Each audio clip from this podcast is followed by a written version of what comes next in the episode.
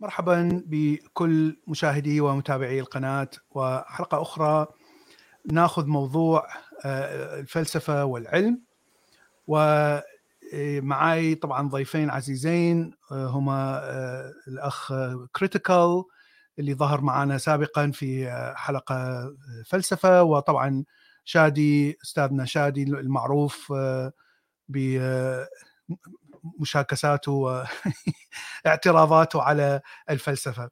فاليوم راح يكون نقاش حر آه، على ما هي المشاكل آه، في الفلسفة اليوم ويعني مقارنة بالمشاكل الموجودة في الطريقة العلمية أيضا اليوم وراح يكون يعني مجرد نقاش وحوار فكري آه، بيننا فراح راح نبدي مع شادي لأنه هو اللي المشاكس هنا. فهو اللي حابب يعرض الاعتراضات أو الأفكار أو المشاكل الموجودة في الفلسفة اليوم وننطلق من هناك. تفضل عزيزي. تحياتي لحضرتك صديقي وصديقي أبو عمر. مش عارف حبدا منين ولا منين ولكن خليني أبدأ يعني من من نقطة تربوية. خلي أبدأ بنقطة تربوية. ومثل ما حكينا اليوم هو حوارنا عفوي ودردشة يعني.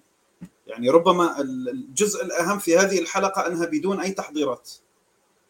ولا بخمسة فلس تحضير. هيك يعني حوار حر يعني. فأول نقطة أحكيها بأنه نحن ناس نستهدف الوعي. نحن بدنا البشر تكون واعية. فمثلا أنا الآن عم أعطيك معلومات. انت عم تاخذ مني. مش كلياتنا عنا الوقت لحتى نقرأ ونطلع. العالم فيه مئات ملايين الكتب. والعلوم كثيرة والتخصصات عميقة. أه، بس ولكن أنا لما أنتبه بإني بعد كل هذا الإعطاء أكتشف بإنك أنت من النوع اللي تخدع جدا بالكاريزما. يعني أصلا ما تسمع معلومة من أحد إلا إذا كان كاريزماتيك إلا إذا كان عنده أسلوب تمام. هلا نحن بننجذب للأسلوب الحلو. بس إذا كان أنت حصرا بتتابع إنه كل الناس اللي تأخذ منهم هم فقط من الشخصيات الكاريزماتية العليا فأنت شخص من عدم الوعي. هاي من اولا. أنت شخص ما تخطيت أساسا يعني أبسط الأمور إنك أنت تتجاوز تلقائيتك. وهي كلمه ليست بجميلة. ليش؟ لأنه الفروقات يعني مشان ما حدا يزعل بين الإنسان البدائي وبيننا. يعني ما بقول لك بين الحيوانات ونحن. هو بصراحة هيك. هو بأنه الفرق بأنه الإنسان ال Homo sapiens هو أقل بالتلقائية. عنده نمط تفكير بطيء. okay؟ ولو إنه حتى هذا النمط ثابت أيضا عند الحيوانات. ولكن الإنسان عنده قدرة بشكل واعي بأنه يستخدمه. هذا مثال. okay؟ طيب. أنا كأستاذ مدرسة الآن أنا عندي هدف. أو أي شخص ينشر الوعي. نحن مش ناس فقط إنه عم ننشر معلومات. لا نحن نزعم. أنا وبلال وأبو عمر وغيرنا بانه نحن بيهمنا التنوير والتوعية. آه حلو كثير وبالتالي نحن في العملية التربوية عندنا شغلات بسيطة كلياتكم تعرفوها بدون ما حتى تدرسوا ولا تعملوا أي كورس بغوص أعماق البحار مثلا. يعني بأنه الطالب الذكي بينعرف من أسئلته وليس من إجاباته. صح؟ وإنك قصة إنك أنت الطالب تعطيه كثير معلومات هذا مشكلة. ليه؟ انت ما بتكون حليت مشكلة هذا الإنسان ما بتكون وعيته. لكن شو؟ بدك تعلمه على التفكير النقدي وبدك تغرس فيه حب العلم. لأنه العلم ضخم جدا يستحيل استيعابه. وأنتم الآن اسألوا سؤال للأستاذ بلال وخليه يعملكم عليه حلقة لنشوف إذا بيقدر يعني يختصرها كعادته بعشر دقائق إذا بيستطيع. إنه أستاذ بلال إنه إنسان مشان يكون يفكر بشكل مقارب للواقع قدر الإمكان. شو لازمه؟ حيضيع والله لازم التفكير المنطقي ينتبه من التنافرات المعرفية ينتبه من الانحيازات الإدراكية ينتبه من المدري التفكير التحليلي والياته التفكير النقدي أمور كثيرة جدا. هل هذه نحن نستطيع نعلمها للطالب الجواب لا. ولذلك مهما الإنسان درس ممكن يوصل مرحلة الدكتوراه وهو مش متعلم التفكير الموافق لهذه البيئة والكون. أمور كثيرة جدا. طب نحن شو مشكلتنا هلأ؟ يعني نحن تربويا شو لازم؟ الأصل تربويا. لما بدنا نوعي أي شخص يطلع هذا كائن واعي بقدر مقبول وجيد بإنه يحب العلم ونعلمه كيف يتساءل. ونبعده عن التلقين قدر الإمكان. ولو إنه الحفظ عملية هامة جدا إجبارية. بهذا العصر هي إلزامية بدك تحفظ. ماشي؟ طيب. فاذا أنا أحببه في العلم. ولكن ما يحدث الآن ولكن ما يحدث الآن وهو خطأ يرتكبه الأغلبية وهو أمر عادي لأنهم أغلبهم مش تربويين. مش دارسين بنظرية التعليم نظريات التعليم. أي واحد بيدخل في التربية التربية جميلة اقرأوها. لأنه أحسن ما توجع لي راسك تقرأ علم اجتماع وعلم نفس اجتماعي وعلم نفس ومدري ادراكات التربية هي تجمع لك العصير وكيف يقدم للإنسان وبشكل عملي. تربية جميلة جدا. فأنا الآن لما أنظر إلى الساحة التنويرية وكل الأشخاص اللي عمال بيعطوا العلم وخاصة في العالم العربي نحن لا نرى أي توعية. لكن شو نرى بصراحة لما بنشوف النتائج نحن وراء امتثال اجتماعي فقط وأحد الأدلة بأنه نحن الأصل بأنه الناس تبدأ تحب العلم، نحن مجتمعنا العربي بعيد عن العلم، الاهتمام بالعلم واحد، وبعيد حتى عن الإنتاج المعرفي. وبينما الغرب وصل لمرحلة إنتاج العقل المنتج للمعرفة. بينما نحن لاحظوا لحد الآن نحن بنفكر حالنا إنه نحن مهتمين بالعلم وهم نتساءل نحب الفيديوهات العلمية لا هذا اسمه امتثال اجتماعي. عفوا وهون هون النقطة اللي بدي أختم فيها ب 30 ثانية. ليش امتثال اجتماعي؟ أنتم ما تكونوا ملاحظين إنه اهتماماتكم فقط هي في العلوم. أول شغلة اللي ما كثير بتفيدكم بحياتكم. يعني نحن مختصين وما بتفيدنا. يعني مثلا نظرية التطور، فرضيات نشأة الحياة، الانفجار الكبير، فيزياء الكوانتوم اللي نحن كنا ندرسه وما نفهمه، يعني عدة مواد يعني عرفت كيف؟ كنا عدة مواد ندرسها في الكوانتوم فبتلاحظ بإنه اهتماماتكم ما لكم ملاحظين بإنها غالبا هي فقط بالمطروح بالسوق بس شيء انطرح وصار في كثير مثلا ناس انشهروا من العرب إنهم دكاترة إنهم بروفيسورية بيصير كل الناس مهتمه بالعلم. لا أنت مش مهتم بالعلم أنت مهتم بالأمور اللي فيها ترند يعني مثلا الفيزياء صار في عندنا الدكتور قسوم باسل الطائي مش عارف دكتور معتز إمام دكتور نسيم مجدي في كثير عندنا في العرب أبدعوا في الفيزياء فصار الكل يهتم في الفيزياء.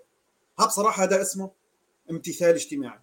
وأحد أنواع الامتثالات الاجتماعية حاليا هي الاهتمام الشديد بالفلسفة. بدون ما حتى الواحد ينتبه لشغلة إنه نحن بحياتنا مو بتقولوا لا تطبقوا العلمانية في بلادنا طبقوها بما ينفع البلاد. نحن بلادنا شو يلزموها؟ حياتنا نحن شو بلزمنا؟ بلزمنا علم النفس وعلم الاجتماع بتلاحظوا إنه هدول ما في أي اهتمام فيهم. صفر. صفر الاهتمام فيهم خالص. ما بيهتموا إلا بالمواضيع الترند أه، حرية الإرادة من بعد أمرك.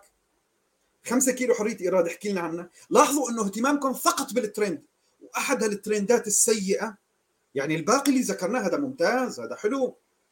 الفيزياء التطور الكذا لأنه فيه نقاط منهجية قوية. المشكلة أنا عندي حاليا هي الاهتمام بالفلسفة. عم تعطوها اهتمام كبير بوقت إنه الفلسفة تحتضر. وتسقط في الغرب. تفضل. هذا شبيه بما يقوله المؤمنون نعم. التطور نسف في الغرب. لا ما بعرف إيش تعليقكم بس أنا ممكن الآن أسألكم الآن واجا دوركم تتكلموا أنتم. شو هي فائدة الفلسفة؟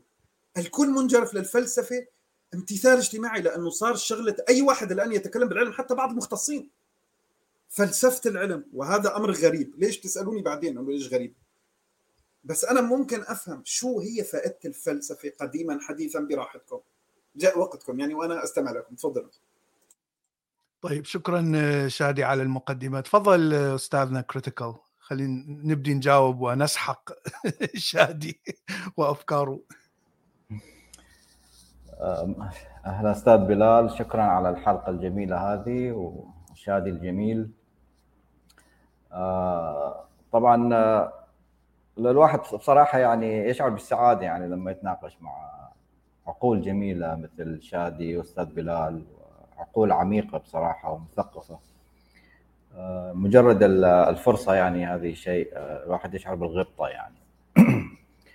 طيب هو سؤال جميل يعني الفلسفة وما وما يعني فائدتها للعلم ولماذا لماذا الفلسفة الآن بالذات؟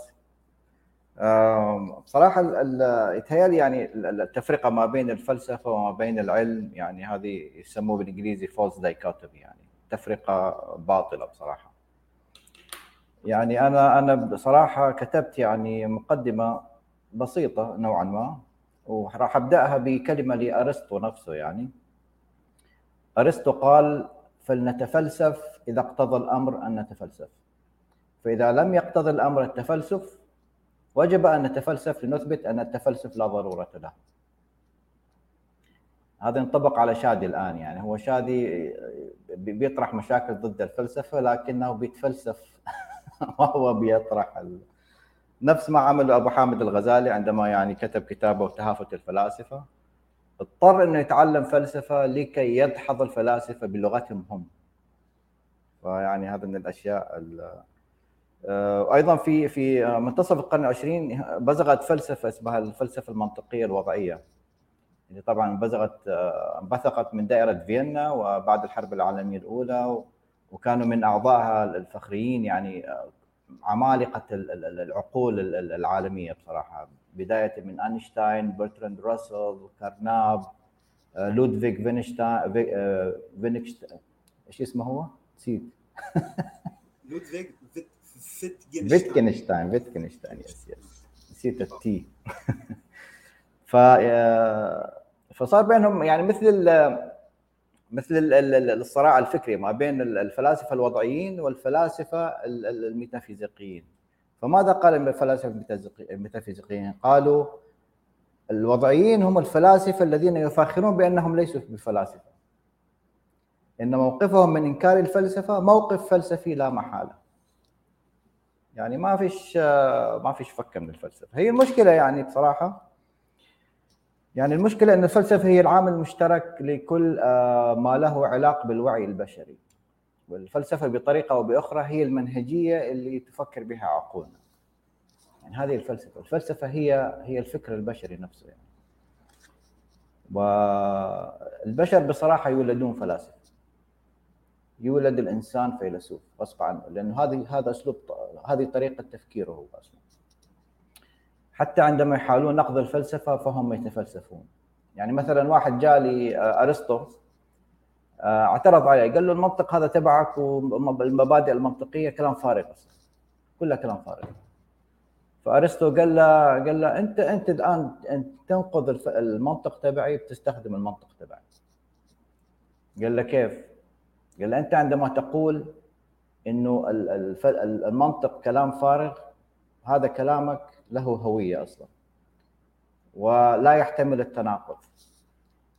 لا يحتمل مبدأ اجتماع النقيضين. لأنه لا تستطيع أن تقول إنه المنطق كلام فارغ وفي نفس الوقت كلام ثمين. هذا عدم اجتماع النقيضين.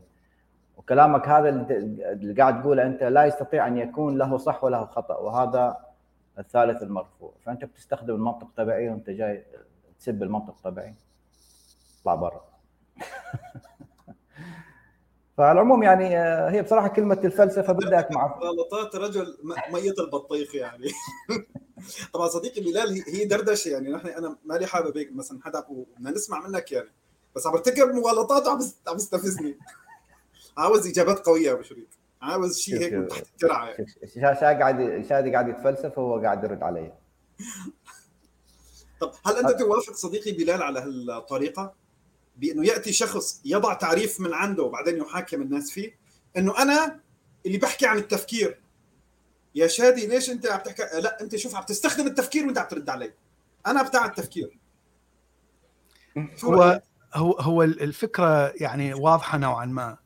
يعني يعني مثلا أنت تقول أن أن فكرة معينة هي صحيحة وأنت يعني خلينا نقول ال DNA أنت تقول ال DNA تركيبته صحيحة ويجي شخص يستعمل نفس الأفكار اللي أنت جبتها اللي هي تركيبة ال DNA لكن يثبت حتى يثبت أن فكرتك خطأ. فيعني هذه هي الفكرة اللي فيعني أنت تستعمل نفس أساسيات الفكرة نفسها حتى تثبت أن هذه الفكرة خطأ فيعني شيء متناقض يعني نعم. طب طب أنا أنا لو بدنا ننطلق من نقطة معينة هلا بغض النظر عن المغالطة مغالطة كمان رجل البطيخ اللي عمله إنه. شلون المقارنة بين العلم والفلسفة هي كمان مقارنة زي مين جاب سيرة العلم؟ نحن طرحنا سؤال واضح يا أبو شريك قلنا ما هي أهمية الفلسفة؟ أنت كان لازم إنك أنت من باعتبارك من من أتباع الفلسفة مورديها إنك تقول لي الفلسفة أم العلوم، فهون ينطلق الحوار. هون ينطلق هو, هو يعني أنا أنا ما أحب أقول أم العلوم يعني لأنه حتى هذا التعريف هذا زائف بصراحة. بس هو هو أسلوب إحنا أسلوبنا يعني التفكير البشري هو تفكير يعني فلسفي. يعني حتى أنا لما أدخل الحمام يعني الله يكرمكم لما أدخل الحمام أستخدم المقدمات والنتائج. لا أنت تستخدم البيوكيمياء. أنت إيه تستخدم بس البيوكيمياء في كل حركة وأنت تستخدم الموضوع في الأخير الموضوع يعطيني فكرة يعني يعطيني فكرة. okay. الفكرة إنه هي إذا شعرت بشعور معين إذا يجب أن أذهب إلى الحمام. هذه مقدمة ونتيجة. هذا syllogism هذا. طيب اللي سواه أرسطو اللي أرسطو سواه فقط إنه يعني لاحظ كيف أن البشر يفكرون وصاغوا على شكل منطق وقال هذا منطق. على قول يعني أبو حامد الغزالي أبو حامد الغزالي قال الفلاسفة يسموه منطق عشان يشوشون على الناس لكن أنا أسميه إدراك العقول. أبو حامد الغزالي سمى المنطق إدراك العقول. وصح أنا أنا معاه بصراحة. يعني تعريف المنطق أو مسمى منطق بعيد شوية عن ما هو المنطق بالذات يعني. تفضل. يعني يعني الفكرة الفكرة أن أي نظرية أو فكرة فلسفية هي موديل للواقع لأي واقع سواء كان أفكار إنسانية سواء كان عمليات بيولوجية من الإنسان سواء كان ظواهر طبيعية سواء كان ظواهر فلكية كلما تؤلف صورة للواقع الصورة قد تكون منطقية رياضية مهما كانت حتى وإن كانت دينية أساطير أنت تؤلف صورة حتى تفسر الواقع. فالفلسفة هي إحدى هذه الصور التي تفسر الواقع. أحسنت. طيب عندي مشكلة واحدة آه، من من من المشاكل الكثيرة التي تستوجب وجود الفلسفة آه، في في حتى في العلم. هناك مثال يعني فعلا جميل ما أعرف إذا آه، تعرفوا يقول حسب النظرية العلمية أنك إذا أجريت تجربة لمدة 100 مرة مثلا وكلها أعطت نتيجة واحدة. فإذا أنت تعتبر أن هذه النتيجة صحيحة بناء على افتراضية معينة. آه، بالك. هل أنت متفق شادي على هالكلام؟ صحيح؟ آه، نعم. نعم. ماشي. ماشي. وهذا طريقة علمية. أنا ما ما أتكلم فلسفة الآن. طيب فالمثال هو هناك دجاجة ترى آه، المزارع يأتي كل يوم ويعطيها طعام. هذا المزارع أتى بعد 100 يوم 200 يوم وكل يوم يعطيها طعام. اذا الدجاجة ستفترض أن المزارع دائما سيعطيها طعام. لكن نحن نعرف أن راح يجي يوم يجي المزارع ويقتل هذه الدجاجة. اذا صار عندنا ثغرة بالطريقة العلمية. على أي أساس انت افترضت أن بعد 200 مرة من إجراء التجارب أنك دائما وكلها أعطت نفس النتيجة أنك ممكن ستخرج بنتيجة صحيحة. يعني بناء على هذا المثال الطريقة العلمية خاطئة.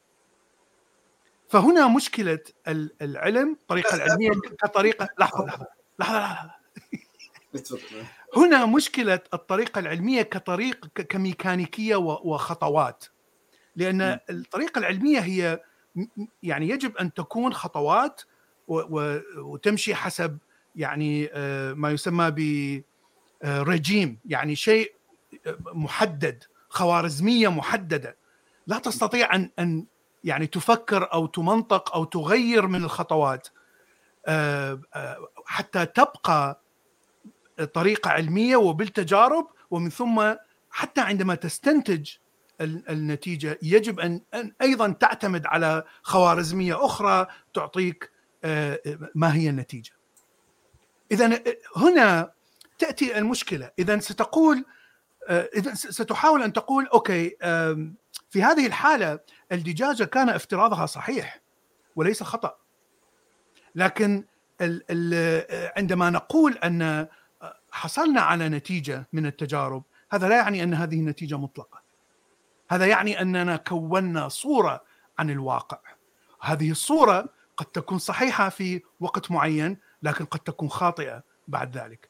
هذا الكلام هذه الجملة فلسفة وليس علم. هذا ليس علم. أنا خرجت من الطريقة العلمية الخوارزمية العلمية ورحت على مجال فلسفي حتى أستطيع أن أمنطق وأفلسف هذه هذه المشكلة الموجودة في العلم. نفس الشيء يحدث عندما تأخذ قوانين نيوتن تفسر لك الجاذبية خاصة الجاذبية الأرضية خلينا نقول. آه، وحتى الكواكب ما عدا عطارد ميركوري كلها تفسرها آه، نظرية نيوتن. وبعدين تيجي النسبية تفسرها من من طريقة مختلفة تماما عنها. طيب شلون الطريقتين صحيحة؟ يعني شيء غريب لأن هناك هن... لحظة. هناك تناقض وتناقض علمي ما بين أينشتاين ونيوتن. نيوتن يقول الزمن هو ثابت. constant ويذهب إلى ما لا نهاية. هذا هاي نظرية نيوتن. ويقول أن الجاذبية هي قوة معينة هي قوة force وليست آه ليست geometry ليست انحناءات. فإذا بينما أينشتاين يقول لا الزمن ليس مطلق. إذا هناك تناقض واضح بين النظريتين. لكن أينشتاين أيضا يفسر خلينا نقول العالم عالم الأرضي بنفس الدقة الذي يفسره نيوتن إلى أن نذهب إلى مثلا السرعات الشديدة أو أو يعني تقارن الزمن بين آه، على سطح الأرض وبين على satellite. يعني تروح على مكانات شديدة تشوف لا نيوتن خطأ. فاذا عندما تقول أن أنا كونت صورة هذا لا يعني أنها صورة مطلقة. فمن هذه الفكرة الفلسفية أنت حليت مشكلة التجربة العلمية للدجاجة المسكينة التي ستموت في النهاية. نعم. طيب هلا هذا هذا هذا أنا أنا خايف إنه هي النقطة هي لحالها هي من أكبر اعتراضاتنا على الفلسفة. هلأ الدين الدين يتكلم عن وجود الكون صح؟ والفيزياء تتكلم عن وجود الكون. الدين مهم. ليش؟ لأنه بيتكلم عن الحقائق الوجودية صح؟ ها هي مشكلتنا نفس المشكلة مع الفلسفة. بإنها ولذلك هي النقطة رقم واحد. هي النقطة رقم واحد هون مباشرة ادعاءات الفلسفة. سبب أهمية الفلسفة هي ادعاءاتها هي أنها بتربط نفسها بأمور مهمة. وممكن الآن أنا حبين لك آه، آه، كيف يعني وين الاعتراض بهالنقطة. أول شغلة نحن وقت اللي بنشتغل بكل هذا الشغل في العلم نحن نستخدم التفكير البشري. وهذا ما انطلقنا فيه بحوارنا من من فترة مع الدكاترة بأنه هن بيقولوا باختصار بحوارات مطولة مع الدكتور الشمري والدكتور تخمين وغيره. بأنه الفلسفة هي بتعطينا تصورات وتساؤلات وهذا الكلام ليس بصحيح وهي مشكلتنا مع المتخصصين. إنه أنتم ليش بتسمحوا لجماعة الفلسفة يقولوا هالكلام؟ ليش ما عم تردوا عليهم؟ بتقولوا لهم طولوا بالكم نحن أساسا لسنا بحاجة الفلسفة. حتى إنه نعطي تصورات أو إنه نطرح أسئلة. نحن لا نحتاجها تماما. وأعد لك الكلام اللي أنا قلته بالحوار وقتها. إنه أنا كمختص في الكيمياء وعندنا التجارب يا بتجيني مشاكل. في التحاليل الدوائية والتحليل أنا ممكن يستمر معي أربع ساعات كاملة بأجهزة معقدة جدا اسمها ال HPLC وال GC وإلى آخره. spectrophotometers ومش عارف شو. فأنا أحيانا بيكون عندي بعض الأخطاء. مباشرة أنا أعمل تصور وأبني احتمالات وأصمم تجربة ما حدا علمني إياها في التاريخ. أصمم تجربة أحصر فيها الخطأ وين؟ وللمرة الأولى في حياتي. وهذا الكلام طبعا أنا أستشهد باسمه لأنه الحلقة لا زالت موجودة على كلب هاوس دكتور معتز إمام بروفيسور في الفيزياء كمان دارس عميق للفلسفة. قال هذا الكلام صحيح. العلماء وكل مختصين في العلم لا يحتاجون نهائيا للفلسفة لا من شأن التفكير ولا من أجل بناء تصورات ولا من أجل طرح أسئلة ولا أي شيء. نحن لا نحتاجها نهائيا. وكان حتى الموضوع اللي طرحه أنا مستغرب من سماعكم لهالمعلومة. أنا مستغرب إنه أنتم معتبرينها جديدة عليكم؟ أول مرة تسمعون إنه العلم لا يحتاج للفلسفة؟ فهي هون الإشكالية. وين المشكلة الآن؟ كمان بنفس الطريقة. الفلسفة هي تعطي أهميتها نفس طريقة الدين. أنا بحكي بالحقائق الأنطولوجية. فالدين مهم عند الناس لأنه يجيبهم عن أسئلة مهمة. هل هو يجيب بشكل صحيح أصلا؟ أو يتعاطى مع الموضوع أصلا بشكل صحيح؟ الجواب لا. وبي... أنت دائما بدون معنى لحياتك كذا. الدين هو اللي حكى عن المعنى للحياة. أنت شوف الهدف للحياة. الدين هو اللي عفوا إذا أنت حكيت عن موضوع معناته أنت بتنسبه لنفسك وبس أجي أنا أحاورك فيه تقول لي ها شفت؟ أنت الآن تستخدم نفس الأفكار الأنطولوجية اللي نحن حكينا عنها وعم تحاول تلاقي لها إجابات. شفت الدين؟ الدين هو اللي هو هون الإشكالية. من قال لك بانه الفلسفة أساسا تستطيع انه تبحث بهيك مجالات وتعطي إجابات؟ مختصر جملة نحن بالعلم نستخدم التفكير البشري. وهذا التفكير تحدثت عنه الفلسفة تحدثت عنه علوم إدراكية كثيرة. يعني أنت ممكن تلاقي علم الاقتصاد العصبي حتلاقي كثير شغلات لها علاقة بالتفكير والدماغ. أنا ليش عم باجي بقول لك يا كريتيكال أنت الآن عم ترد علي أنت عم تتعصبن. شو يعني عم تتعصبن؟ يعني عم تستخدم علوم الأعصاب. ليش عم بتقول لي تتفلسف؟ ليش عم بتقول لي تتفلسف؟ فهي الفلسفة هي أنا شايف هي طريقتها نفس الدين. إنها راحت طرحت أفكار هي مش مؤهلة للتحدث عنها ونسبتها لنفسها وقالت أنا مهمة لأنني أتحدث عن العظماء، أنا أتحدث بنقاط عظيمة، وطبعا رح نتكلم بعد قليل إذا أساسا استطاعت. بأنه تعطينا هي المعلومة وحنعمل شير وناخذ معلومة ربما نوعا ما أكاديمية في الموضوع وأطرح السؤال عليكم، ما بعد إذا عندكم تعليق هلا. طيب أنا حابب أعلق أستاذ بلال حابب تعلق أنت لو أنا؟ تفضل. okay. طيب هو شوف يعني شادي يعني آه، كلامك آه، مضبوط ومنطقي منطقي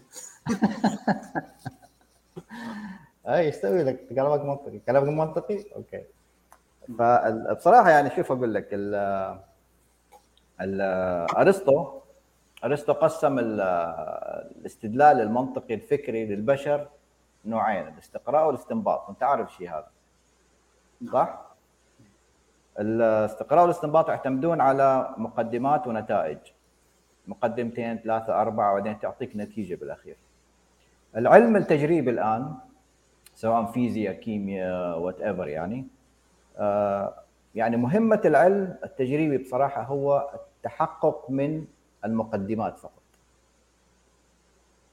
يعني العلم التجريبي بلغة بجملة ثانية موظف عند الفلسفة. إحنا عندنا مقدمة. تفضل يا آه، تفضل يا علم تجريبي تحقق من المقدمة هذه بالتجربة. هل هي فعلا صحيحة أو لا؟ استقرائيا شوف استقرائيا. بعد ما يتحقق العلم التجريبي من هذه المقدمات في الأخير يسلم المقدمات هذه محققة إلى العقل الفلسفي. العقل الفلسفي يستنبط من هذه المقدمات النتيجة النهائية اللي هي تكون على شكل نظرية أو حقيقة علمية أو whatever okay عندنا مقدمة عندنا مقدمة يا شادي. يعني يقول لك ما هو الماء؟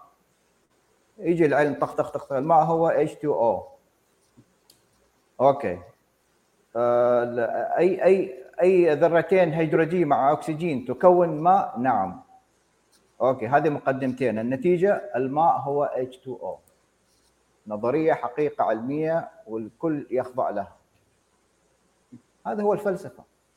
لكن أنا أنا فاهم كلامك. أنت أنت يعني بصراحة اللي شوه الفلسفة أنا في رأيي اللي شوه الفلسفة هي الفلسفة الميتافيزيقية اللي هي تدخل من ضمنها الأديان والأشياء هذه. كل ما هو ما وراء لأنه بصراحة يعني باب الهبد مفتوح يعني أي أي أحد يقدر يجي والتسلسل وقدم العالم و ويجب أن يكون العالم قديم لكنه حادث لكنه ممكن لا صديقي لا صديقي آه، آه، هذا هذا هذا هذا هبل هذا يعني أنا أستطيع بكل كلمة أنت تتكلمها أنا أسألك آه، أي منطق؟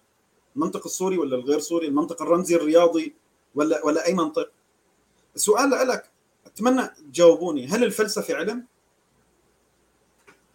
الفلسفة أنا شايفها طريقة تفكير طريقة الفكر البشري. الفلسفة هل هي علم كناحية ابستمولوجيه هي يعني هي الابستمولوجيا هل هي علم؟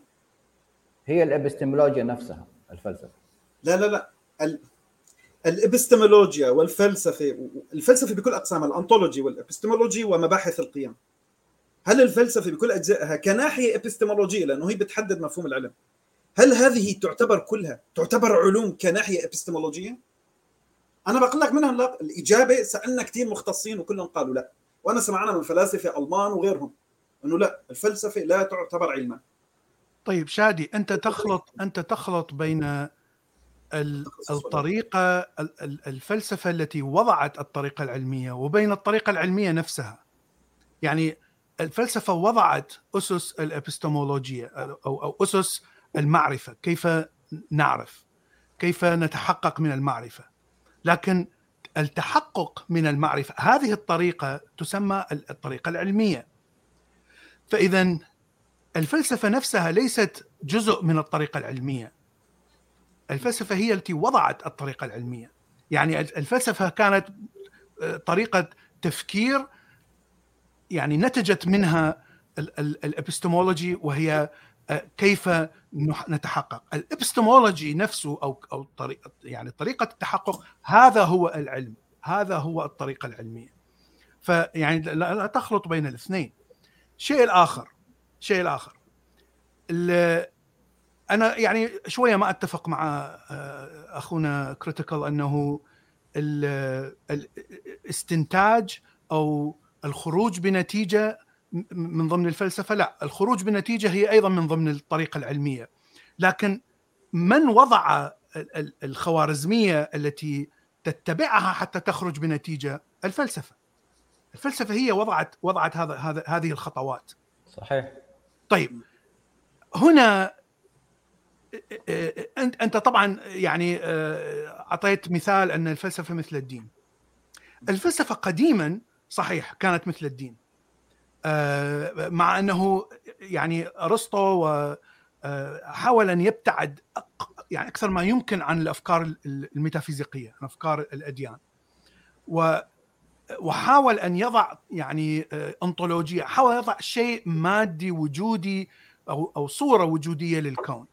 أبعد ما يكون عن الأفكار الدينية أو الخرافية. لكنه وضعها بطريقة فقط فلسفية بحتة. ف آه، آه، يعني نحن نعرف أن العلوم الطبيعية التي خرجت من فلسفة أرسطو 90% منها غلط. وهذا شيء يعني آه، اشوفه أنا يعني فيه شبه من الأديان فيه شبه لكن البداية مختلفة. يعني أرسطو حاول أن أن يضع المنطق في البداية ومن ثم يضع خطوات منطقية مثل مثل ما وضع مثل مثل ما تطورت الطريقة العلمية إلى هيوم وهيوم وضع أسس الطريقة العلمية. فوضع أسس معينة وحاول أن يستخدم هذه الأسس أرسطو حتى يفسر الكون. الأديان بشكل يعني بالشكل الآخر يعني ليس فيها أي أسس فكرية ولا أسس منطقية آه، أفكارها طفولية جدا آه، تتبع آه، غرائز الإنسان ولا تتبع أفكار الإنسان يعني هي تسيطر على الخوف على الطمع على الجنس على يعني كل هذه الغرائز تستخدمها لصنع الصور وصنع الأساطير وتوليفة الإيمان. فهذا فرق شديد وكبير ما بين الفلسفة والأديان. ف يعني وضعهم في في منطقة واحدة هذا خطأ آه واضح. نعم طيب أنا أنا أنا لحظة لحظة خليني أكمل خليني خليني أكمل خليني. لا تقاطع. لا بيكثروا النقاط. أعطيك مجال تسأل. ماشي. لكن أنا ما برد على كل شيء بأخر لأنه في نقاط بعدين ماشي ماشي ماشي ماشي. عندك مجال تجاوب. فالفلسفة بالقدم نعم كانت آه، تعطي معرفة على أساس ليس صحيح. ولهذا نقول أن في السابق آه، المعرفة الإبستمولوجي التي كانت تأتي بها الفلسفة خطأ. لكن طريقة الإبستمولوجي التي تطورت عن طريقه الفلسفة وصلت إلى مرحلة معينة الآن أستطيع أن أكتسب معرفة أقرب ما تكون إلى الواقع. ولهذا نحن الآن آه، نأخذ المعرفة من العلم ولا نأخذها من الفلسفة. وهذه يعني نقطة مهمة جدا لأنه من تقريبا من بداية القرن العشرين علم المعرفة الإبستمولوجي تحول تماما إلى العلم. يعني حتى بالقرن التاسع عشر مع وجود يعني فلاسفة مثل كانت وهيجل ونيتشه وكل هؤلاء العظماء بالفلسفة آه، تشوفهم وضعوا أشياء معينة للمعرفة. حاولوا أن يضعوا معرفة معينة سواء كانت لنفسية الإنسان سواء كانت لأمراض نفسية لأمراض اجتماعية لمشاكل اجتماعية. هذا الكلام ممكن يكون خطأ ممكن يكون صح لكنها صورة صورة جميلة وجديدة ونظرة من من منظور تماما مختلف عما ينظره العامة أو حتى الطريقة العلمية. لكن في القرن العشرين كل الإبستمولوجي الآن يأتي من العلم ولا يأتي من الفلسفة أو من التفكير الفلسفي خلينا نقول. هذه نقطة مهمة جدا. نعم هي هي هي النقطة. طيب أنا هي عامل عنها حلقة من شي حوالي ثلاث سنوات. عرضت كتاب ملخص كتاب كامل عن عن المدارس الفلسفية الحديثة. وكانت من يعني من المقدمة المهمة اللي هي قضية هل الفلسفة هل العلم يتبع الفلسفة؟ الثابت هو لا بانه الفلسفة هي التي تتبع العلم. ولذلك نحن حتى لما بنقول للناس الآن أنا أريد أن أقول لكم يا جماعة اقرأوا في المنهج العلمي. فورا أنبهكم احذروا بين عدة أنواع. بين فلسفة العلم وبين المنهج العلمي ما لهمش علاقة ببعض. هذا صحيح. شوف شوف هذا صحيح. لا تخلط لا تخلط اكتساب المعرفة من العلم باكتساب المعرفة من الفلسفة. يعني أنت تقول تعلم الفلسفة ليس لاكتساب المعرفة لكن تعلمها حتى تفهم المعرفة التي تأتي من العلم. هل هي معرفة صحيحة؟ هل هي منطقية؟ هل هي لا طيب. لا تناقض المنطق البشري؟ هذه هي مهمة الفلسفة. لكن نعم. عندما تقول أن إذا إذا علمت شخص فلسفة فهو لا يستطيع أن أن ينتج تكنولوجيا هذا كلام خطأ. يعني ما هو الربط هنا؟ أنت نعم. أنت لأنه نحن نقول أن الفلسفة لا تنتج معرفة. الذي ينتج معرفة هي الطريقة العلمية. نعم هلا هلا أنا بيهمني شغلة أول شغلة بانه الفلسفة ليست علما. يعني هذا خبر أنا أزفه لكم أول شغلة مشان ما ننساها. الفلسفة ليست علما. الفلسفة ليست يعني حتى أكثر الناس الفلسفة فكر يا شادي مش علم فكر. اسلوب لا لا. أسلوب الفكر نفسه. طيب ليش ما عم تقدر تقول إنها علم؟ ليست علما. ليش ما عم تقدر تقول إنها علم؟ أنا يعني انت أنت إيش قصدك؟ تعريف العلم بالعربي ولا بالإنجليزي؟ مش عارف. بدك إياه. لا يعني أنا أريد أسألك سؤال واحد. يعني أول شغلة أنت المختص بالفلسفة. معلش سؤال واحد شادي. إيه. من اللي وضع يعني المنهج العلمي؟ طيب خلي طب معنا خليني من وضعه أول واحد؟ خليني أكمل بجمل سويت سويت وياك أنا حلقة بالموضوع هذا. إيه ماشي ماشي ماشي. فاهم عليك. لا لا لا لا, لا, لا. فهمت. خليني أكمل. انت أنت حيجيك صوابات طول بالك. مغالطة رجل البامية طول بالك. خربوك إيه. الكلب هاوس خربوك أول شغلة أول شغلة الفلسفة ليست علما هذا واحد نحن هذا متفقين عليه ماشي إيه. يعني حتى صديقك حسن عيسى مرة سألناه كنا نتحاور بها الأمور هل الفلسفة علم؟ قال قال لي لا هل الفلسفة قابلة للتحقق؟ يعني الأفكار الفلسفية قابلة للتحقق؟ هلا مو إحنا ممكن نفصل بالموضوع، أنا مالي حابب أعقد الموضوع. يعني الفلسفة لما بدك تجيبها جنب المنهج العلمي، الفلسفة فيها أقسام، فيها شيء بخص البديهيات العقلية، فيها شيء بخص الاستدلال وهلا راح احكي عنه، وفيها شيء بخص قضية الأدلة. الاستدلال شيء والأدلة شيء، قضية التحقق شيء ثاني. هون المنهج العلمي بيتطابق هون. هون تمايز المنهج العلمي okay؟ وفي عندنا مشكلة مع أول تنتين بالفلسفة أصلا. أهمية الفلسفة بإنها تحدثت عن طرق الاستدلال وتحدثت عن أصل التفكير البشري اللي هي قضية السببية زائد الثلاث بديهيات العقلية. okay؟ وكل شيء حكيت عنه أساسا لا يمكن إثباته ولا التحقق منه. هلأ رح أحكي ليش؟ كناحية علمية. وخاصة لصديقي بلال المهتم بقضايا الدماغ وال وال والأعصاب يعني. أوكي؟ فأنا اللي بعرفه وتاريخيا وأنا بقول تاريخيا يعني هذا الأمر بده يتراجع. يا تقول لي أنت صح يا أنا خطأ. ما في. واحد من الاثنين. الفلسفة هي التي تتبع العلم. العلم عندما صار في العصور الوسطى بنهاية العصور الوسطى لما صار شلون كان يسموها لما مع, مع, مع خروج الفيزياء الحديثة؟ العلوم كانت ممتزجة مع الفلسفة أو بالأصح وهنا المغالطة فلسفة من العلوم لا هي كانت مجموع العلوم اسمها فلسفة. حب الحكمة بتتعلم فيزياء بتتعلم كيمياء بتتعلم طبيعة بتتعلم شغلات بالاجتماعيات وحياة الناس ونفسياتهم هذا كله كان يسموه فلسفة وهون المغالطة اللي بيرتكبوها الفلسفة إنهم احتفظوا بالاسم القديم وعم بيعتمدوا على المغالطة مثل المسلم والمسيحي. لما المسلم بيجي بيقول له لا المسيح ما انصلب. بيجي هذاك بيقول لك لا انصلب. هنا بيحكوا عن شخصين منفصلين. بس هذوك عم بيستخدموا اسم مشابه وملزقين لهم عليه. عبارة عن تشابه بالأسماء. فبالتالي هي قضية الفلسفة القديمة. بس إذا بدكم شيء من الفلسفة القديمة تعال للعصور الوسطى.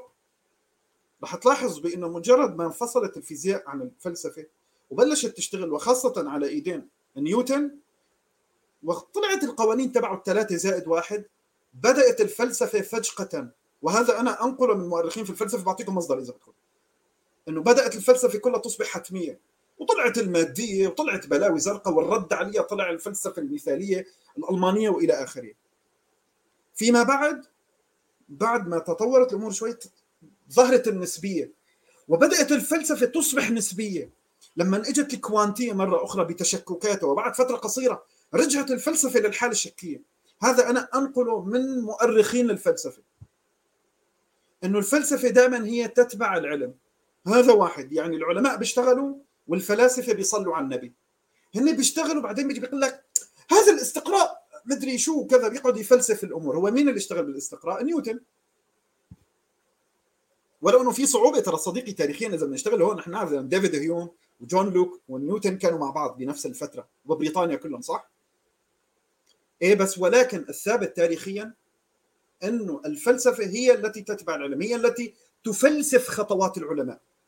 يعني الفلاسفة بيجوا بيطلعوا هل نحن بنحط الفرضية قبل التجربة ولا بنجرب قبل ما نحط فرضيات؟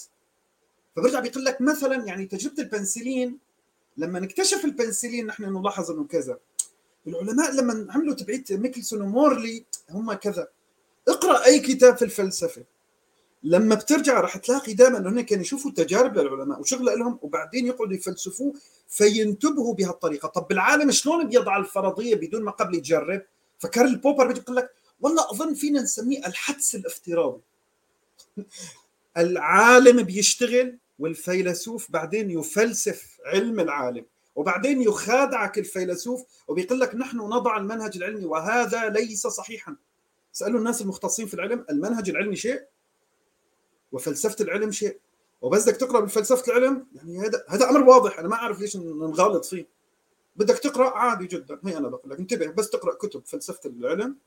آه، في بعض الكتب هي بتتحدث عن تاريخ العلم حقيقه. وفي أنواع كتب فلسفة العلم هي بتتكلم عن الابستمولوجي وفي نوع بيتكلم عن نظرية المعرفة اركنتنس theory ليش؟ لأنه الفرنسيين هن أول من بدا يفرق بين الابستمولوجيا ونظرية المعرفة. بيفرقوا بيناتهم.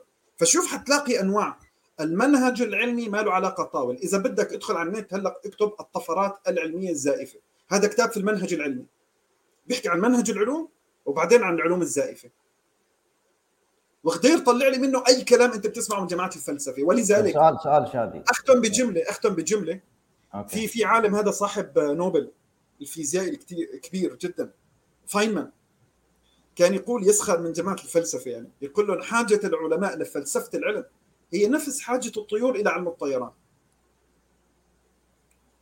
طيب آه أنت الآن يعني أنت كيف كيف كيف العلماء يستطيعون أن يعني آه أن يقارنوا أو يميزوا ما بين العلم ال pseudo science وما بين ال actual science يعني؟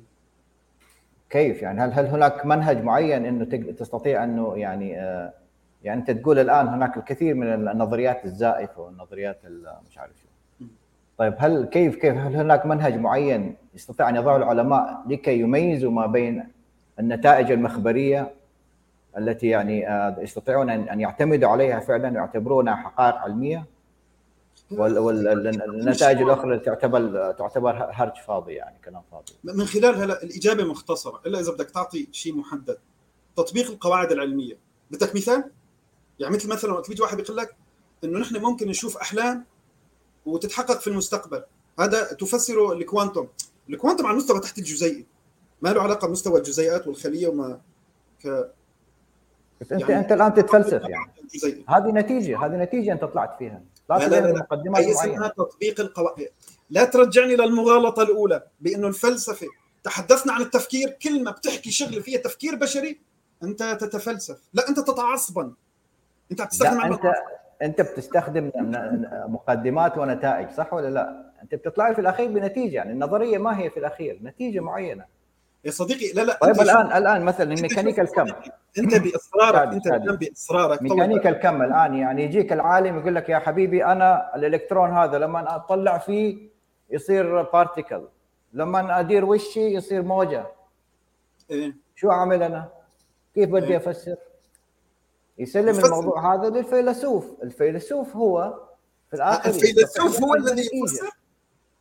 هو الفيلسوف هو نفسه هو العالم يعني. في الأخير عنده عنده قدرة فلسفية وقدرة علمية في نفس الوقت يعني. أنا ما بتكلم إنه هناك شخصين لكن العالم التجريبي بصراحة يعني. بالأخير يقول لك أنا بصراحة ما أعرف. يا صديقي هلا ما بعرف لذلك قالوا نظرية كوانتم الكوانتم اللي يقول لك إنه أنا فاهمها هذا مو فاهم.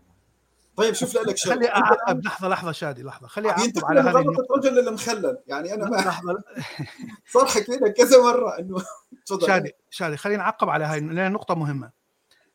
طبعا ببداية كلامك أنه الطريقة العلمية لم تأتي يعني لم تأتي من الفلسفه هذا خطأ خطأ تاريخي.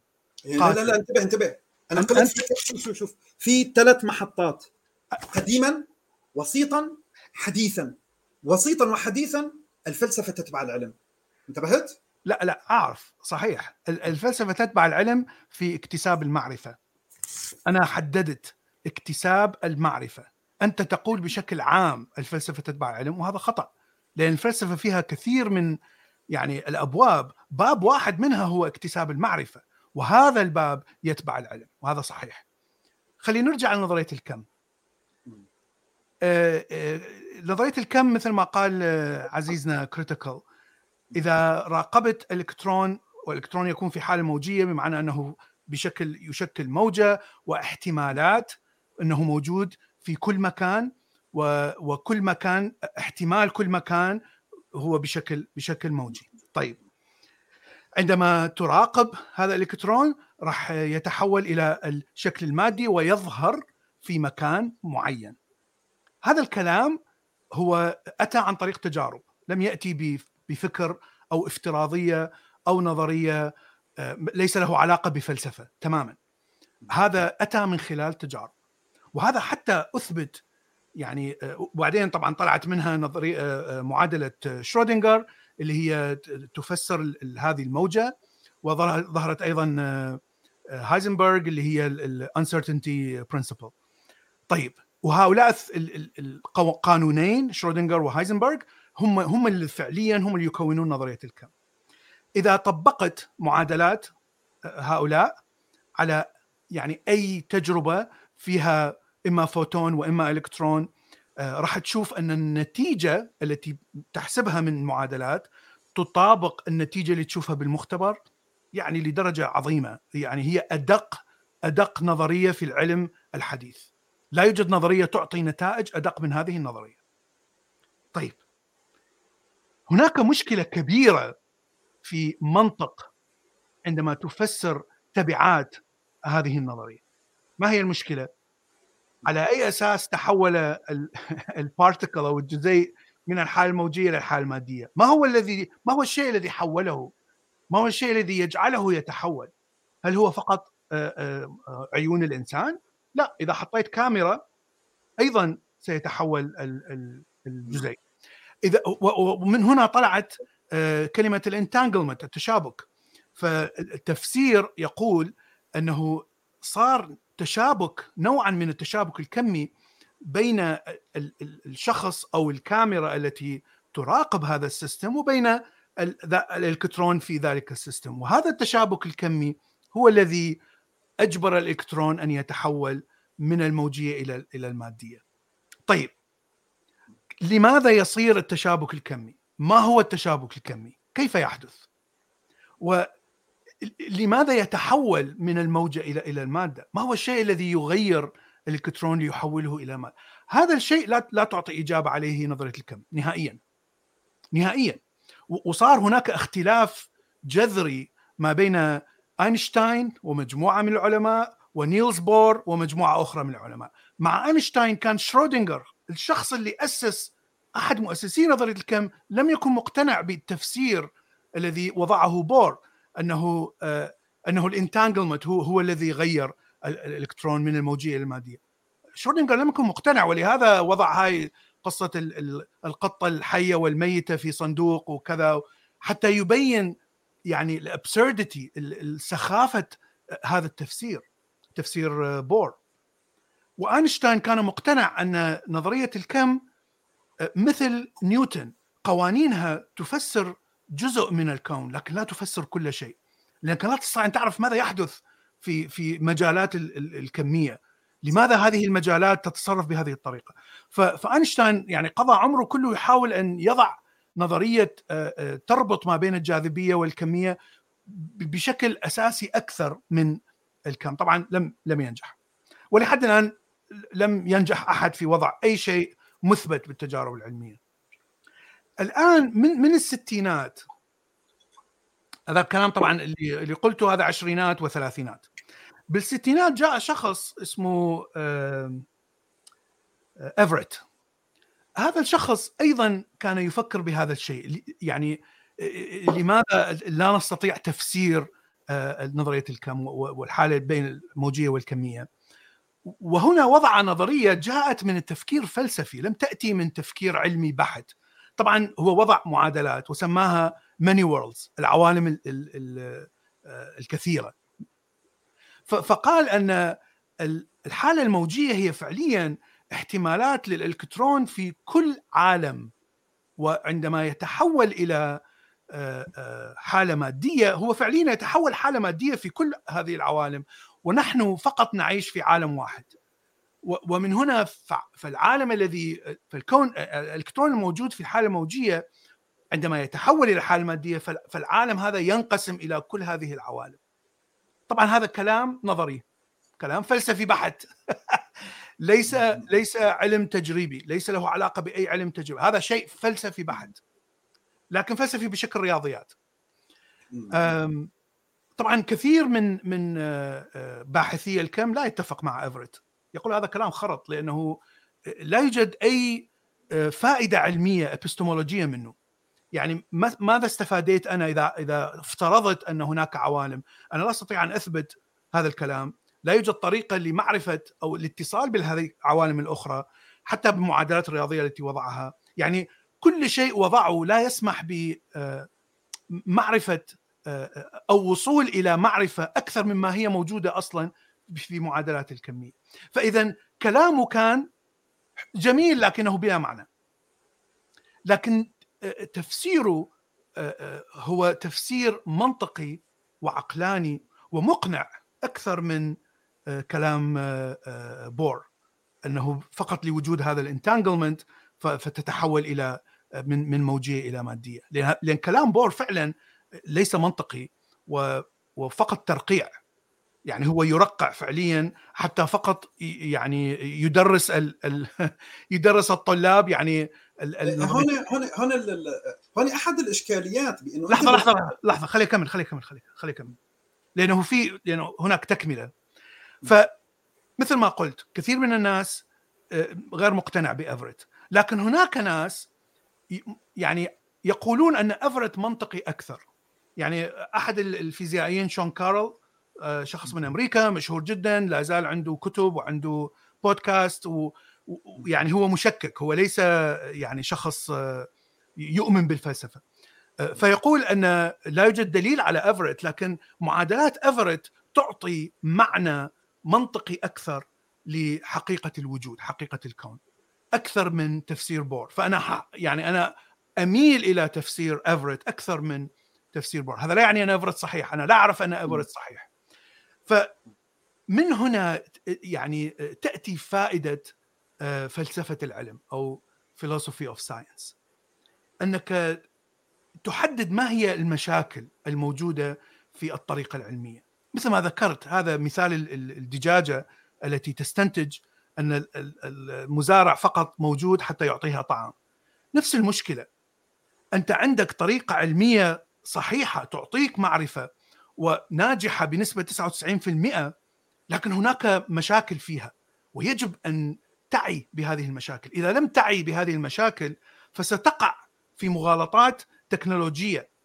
يعني إذا لم إذا لم تستعمل مثلا الاحتمالات بشكل صحيح وتستعمل آه، بيزن آه، احتمالات وضعها بيزن آه، حتى تستنتج أن هذا الحل يقترب من الصحيحة. إذا لم تتبع هذه ال ال الاعتراضات على الطريقة العلمية راح راح تقع بأخطاء بالطريقة العلمية وراح تبني يعني معرفتك على معارف خاطئة.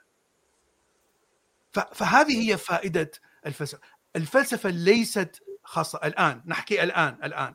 الفلسفة ليس ليس فائدتها هو المعرفة تأتي من العلم.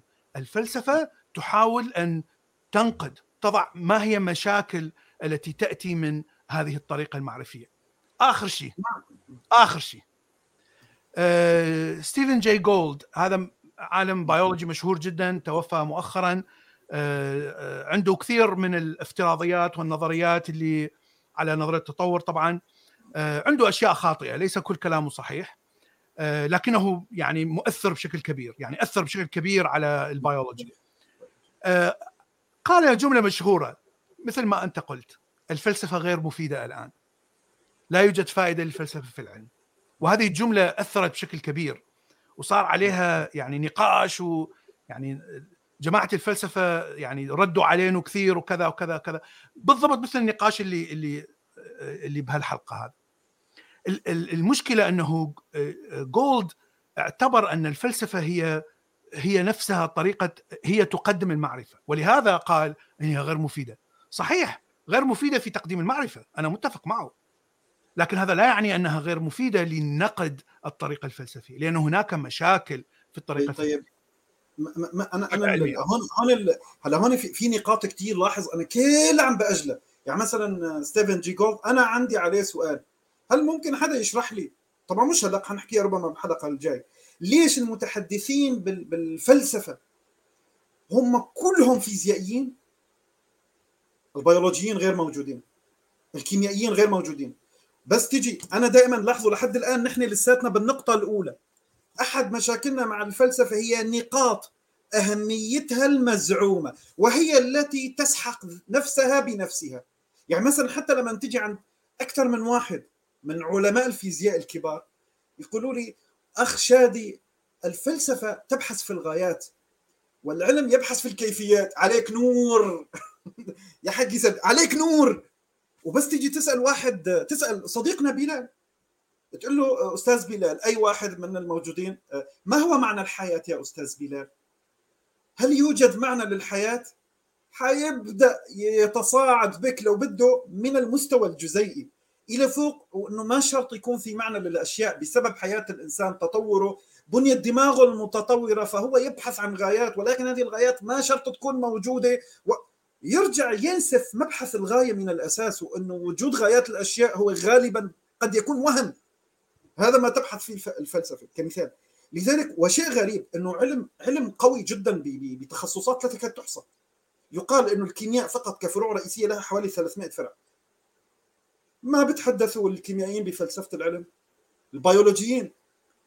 تقريبا لا تتحدث. إذا واحد بده يقول لي لا فيما يخص التطور هي ما لها علاقة. هي بسبب إنه الإنسان ومركزيته بالكون. ومن هذا الحكي الفاضي رجعنا لقضيه المعنى أنه هو مفكر إنه في معنى لحياته وهيك يعني.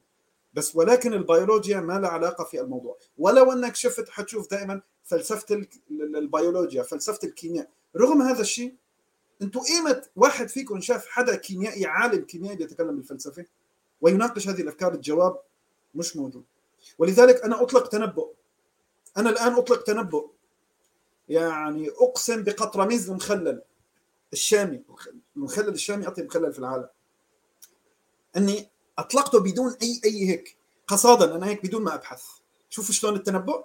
بانه أنا متاكد انه قضيه علاقه الفلسفه بالعلم ومزجها بهذه الطريقة المتكلفه هي عباره عن شيء traditional أو شيء تقليدي في الجامعات البريطانيه وانتقل لامريكا من خلالها. وعند الفيزيائيين. ولذلك غريب ما بنلاقيه إلا عند علوم محددة جدا اللي هن غالبا الفيزيائيين. طب ليش الفيزيائيين؟ حنتكلم. وهذه نقطة نقد قوي جدا. للفيزياء بس حنحكيها لاحقا لأنه تتشابه فيها مع الدين آه، بشكل كبير جدا. ما بعرف لو Critical عنده لأنه أنا عندي فقرة ما بعرف لو يعني الوقت لأنه أزف صارت ساعة في عندي فقرة ضرورية بدي أشرح فيها شكل شيء عملي. شيء عملي بإشكالية الفلسفة وأظن بانه الغالبية حيوافقوني عليه. بس ما بعرف لو نسمع من أبو عمر هيك مغالطاته. طيب اولا يعني النتيجة اللي جيت بيها إنه الطرشي السوري أطعم طرشي هذا كيف جيت بيه؟ أكيد سويت مقدمات ودقت استقرائيا وهيك طلعت بالنتيجة هذه. هذه فلسفة. شادي كلامه كله فلسفة من بداية الحلقة إلى الآن. أكبر فيلسوف شادي أصلا طيب على العموم يعني هو شوف يعني الفكر البشري هو عبارة عن مقدمات ونتائج في الأخير. يعني الزلمه أرسطو كل اللي يعني لاحظ الموضوع هذا ورتبه بطريقة معينة. قال يا شباب ترى إحنا بنفكر بالطريقة هذه.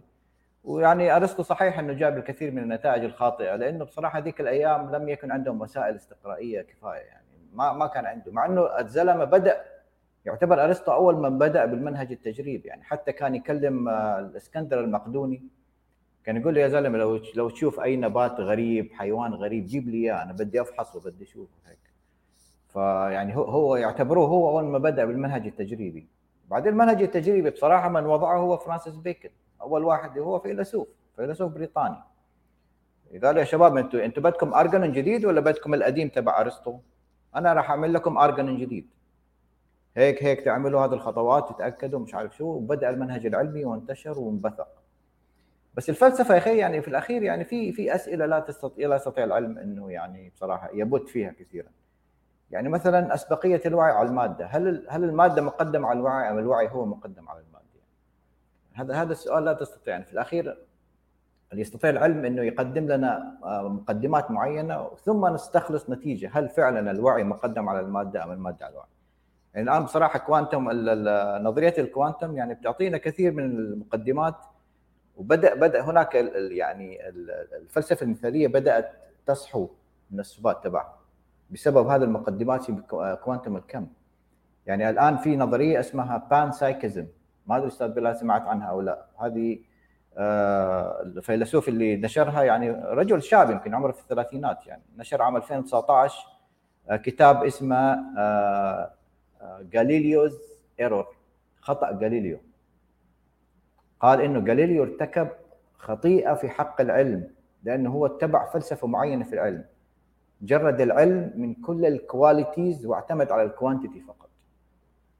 قال هذا خطأ جسيم ارتكبه جاليليو في العلم البشري. قال الآن بصراحة يعني نحن في quantum الكم ويعني كل النتائج اللي بتجينا من من العلم يعني بيعطينا نوع معين يعني بنحاول ندخل على المعادلة العلمية بنحاول ندخل عامل ال consciousness الوعي. يعني يعني هناك الكثير من ال يعني ال آه، المعطيات اللي اللي تحاول بتخلي الإنسان يستنتج إنه هناك نوع في مستويات من الوعي موجودة حتى في في الجمادات. فهذا يعني لو لو فعلا يعني هذه الفلسفة انتشرت الآن ممكن تعمل بارادايم شيفت جدا قوي في في أسلوب المنهج العلمي نفسه. اسم الفلسفة الجديدة panpsychism فهذه من الأشياء اللي يعني العلم أيضا يساعد في في نوع من ال paradigm shift اللي طبعا وضعه توماس كون الفيلسوف توماس كون. يعني آه، مشكلة هؤلاء فلاسفة العلم إنه يعني يضعون نظريات في البداية يعني يتم تجاهلها من قبل العلماء نفسهم. لكن لا تلبث إنه هذه الأفكار تنتشر مثل السرطان يعني. في الآخر تسيطر على المجتمع العلمي وكيف يفكر هذا المجتمع العلمي في الاخير. هناك يعني كثير بصراحة من من الأسئلة أيضا مثلا هل هل نعتمد على الحواس أم على العقل فقط؟ وهذه هذه يعني معركة قائمة من من من بداية الفلسفة يعني هل نعتمد فقط على الفلسفة إذا طرحت هذا السؤال هل إذا هي طرحته فإنه هي أفضل من يتحدث عنه أو يجيب عنه؟ هو الإنسان العادي ما ممكن يطرح هيك شغلات إلا حصرا إذا اطلع بالفلسفه؟ هون هون السؤال الحقيقي ما هو إذا طرحه الإنسان العادي يعني بيتفلسف في الأخير يعني يريد فلسفة يريد يريد حكمة يعني يريد في الأخير إنه إحنا كثير من الأسئلة هذه بصراحة يعني يعني البشر حاروا فيها لم يستطيعوا يجيبوا عليها حتى لحد الآن. وانقسمت أنت تعرف العلماء والفلاسفة منذ منذ القرون الوسطى انقسموا إلى rationalist و empiricist بسبب هذا السؤال. ناس قالوا إحنا نعتمد على الحواس. ما ناس ثانيين قالوا لا إحنا العقل فقط. وطلع باركلي والفلسفة المثالية وما أدري شو. ونقد العقل يعني محض يعني سؤال مثلا هل هناك سببية ولا ما في سببية؟ قانون السببية هل فعلا موجود في العلم أم ليس موجود؟ لحد الآن صراحة ما, ما في إجابة واضحة يعني هل هناك حقائق مطلقة؟ هل هناك حقائق مطلقة ولا الموضوع نسبي؟ كل شيء نسبي، في الأخير النسبية هذه تقود إلى ال skepticism تقود إلى الشكية هل هل الجاذبية تسحب الناس للأسفل أم تضغط عليهم من أعلى؟ هذا لحد الآن السؤال لم يجب عليه. حتى النظرية النسبية by the way، النظرية النسبية يعني آينشتاين سالوه قالوا له أنت كيف صغت النظرية النسبية؟ قال أنا ما سويت ولا تجربة في حياتي، الموضوع كله رياضيا فقط. يا زلمة شو يعني قالوا له إحنا اكتشفنا إنه كلامك صح إنه الزمكان ينحني من وراء الإكليبس اللي هو خسوف الشمس ورأينا النجوم التي لم يعني المفروض ما نشوفها يعني وهذا يثبت كلامك قال لهم آه، أنا معادلتي كانت صحيحة. يثبت ما يثبت أنا معادلتي صحيحة. فيعني بصراحة يعني أنا أنا أشبه في الأخير يعني أشبه إنه العلم عبارة عن موظف والمدير هو الفلسفة. الموظف يجيب تقارير يجيب إحصائيات يجيب معلومات يقدمها للمدير والمدير في الآخر هو الذي يحدد. يا, صديقي كل هذه ادعاءات أنتم ما لكم ملاحظين بأنه طرح سؤال كذا. هو وكأنه لا أحد يستطيع أن يطرح السؤال إلا إذا تعلم الفلسفة. هل أنا مغالطة مغالطة الطرش السوري هذا. سؤال سؤال. أخ بلال أنت عشان تعرف تطرح سؤال يعني مثل أنا ولنفترض أنا ككيمياء حيوية ماشي؟ حدا حيسألني بفرضيات نشأة الحياة. لاحظ إنه غالبا الأسئلة حتكون خطأ إلا إذا لازم يكون عنده بعض القواعد في الكيمياء لا يعرف يسألني سؤال صحيح أساسا. مزبوط لحتى يعرف يسألني سؤال صحيح.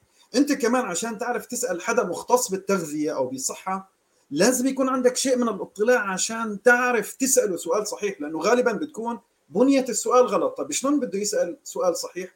بأنه يكون السؤال هو من ضمن مفاهيم هذا العلم. صح ولا لا؟ يكون السؤال مركب بحيث إنه هذا الكيميائي حيوي أنت عم تسأله فيما يخصه. ما بتجي بتسألني بشيء له علاقة ربما في في الجينات. لا نحن قلنا البعد الجزيئي. تيجي تسألني عن شيء تساويه هذاك بده طبيب لأنه هذاك بياخذ بالميتا اناليسيس أنا ممكن أخبرك بالتفاعلات. فإذا أنت بدك جواب معين ما بدك تيجي تسألني هو مثلا الكيتو كذا أو آه، ممكن تسألني. هل ممكن يكون الكيتو تغذية؟ بقول لك لا. كناحية جزيئية وبيوكيميائية؟ لا. آه يعني ما نعمل كيتو؟ قصة إنه هو biochemical لا يناسب الخلية البشرية. هذا مش معناته إنك ما تعمله. إنك تعمله ما تعمله هذاك طبيب. لأنه الناس اللي عندهم body mass index عالي أكثر من 30 هذول الغذاء النباتي وحتى الكيتو ينفعهم. وفي دراسات على الموضوع. اسألني سؤال ضمن مجالي. فلازم يكون مطلع على اختصاصي ليعرف يسألني ضمن مجالي. صح ولا لا؟ وين الفلسفة في الموضوع؟ ما هذا يعني هذا سؤال يعتمد على معرفة معينة. يعني هو يسألك هل هذه المعرفة صحيحة؟ هل هناك معرفة من هذه المعرفة؟ هل هناك استنتاج من هذه المعرفة؟ فكلامك صحيح. يعني أنت أنت يعني تأخذ مجال ضيق ب يعني ميكروسكوب على الموضوع. طبعا هذا يكون يعني يجب أن تتكلم فقط من من داخل الطريقة العلمية وليس من الفلسفة. لكن الفلسفة هي أن أن تخرج خارج الطريقة العلمية وتنظر إليها من من منظور أوسع. بالضبط الشيء اللي أنت تفعله الآن. أنت تفعل ما تفعله الآن هو فلسفة. أنت تخرج خارج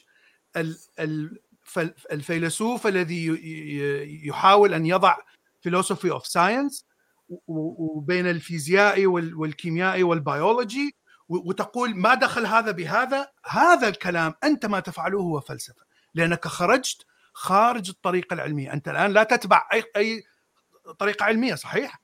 في في هذه الكلام. أنت تتبع منطق استنتاج مثل ما قال عزيزنا كريتيكال أنت عندك معطيات وعندك استنتاجات وعندك هذا كله فلسفة. أنت تتكلم فلسفة بحتة ليس لها أي علاقة أي علاقة بالعلم.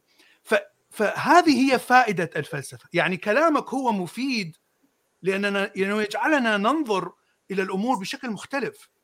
يعني سواء اقتنعنا بكلامك أو لم نقتنع. يعني في الحالتين هو شيء مفيد لأنه يعني يعطي بعد جديد للعالم. وهذا البعد الجديد يأتي من الفلسفة لا يأتي من العلم. هذا كلامك أنت يأتي فقط من تفكير فلسفي لا يأتي من تفكير علمي. لأنه أنت لا تستنتج معرفة جديدة أنت فقط هلا هلا شوف كناحية علمية اعطيك أعطيك مثال آخر. مثال يعني فعلا يعني مثير جدا.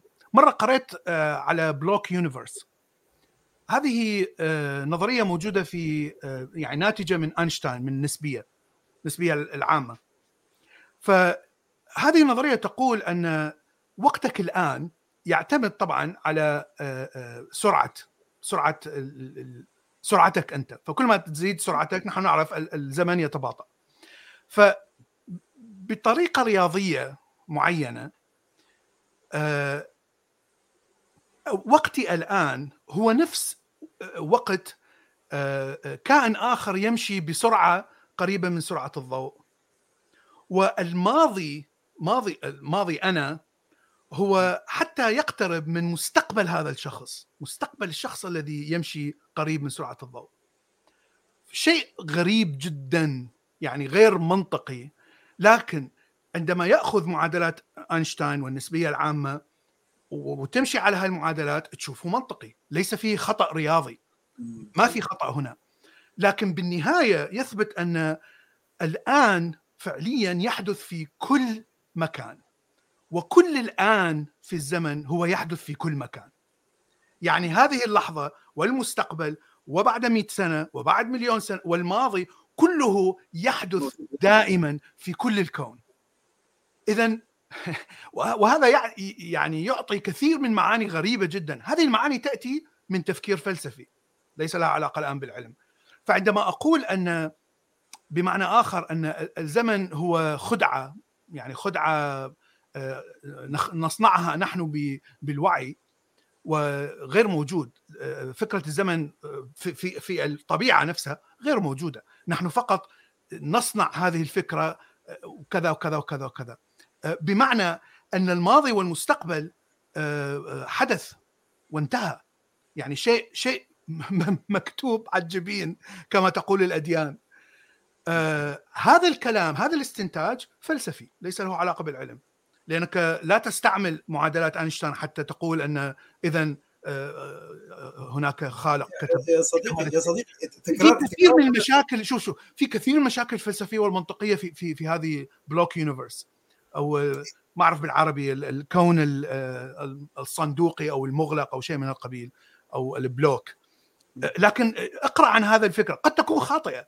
يعني قد تكون أن الكون الفيزيائي الوجود يمنع هذا الشيء مع أنه يعني صحيح من معادلة أينشتاين هذا لا يعني أنه صحيح 100% هذا لا يعني أنه الواقع لأنه أينشتاين هي فقط صورة تقربنا من الواقع. هذا لا يعني أنه فعلا معادلة أينشتاين هي تمثل الواقع.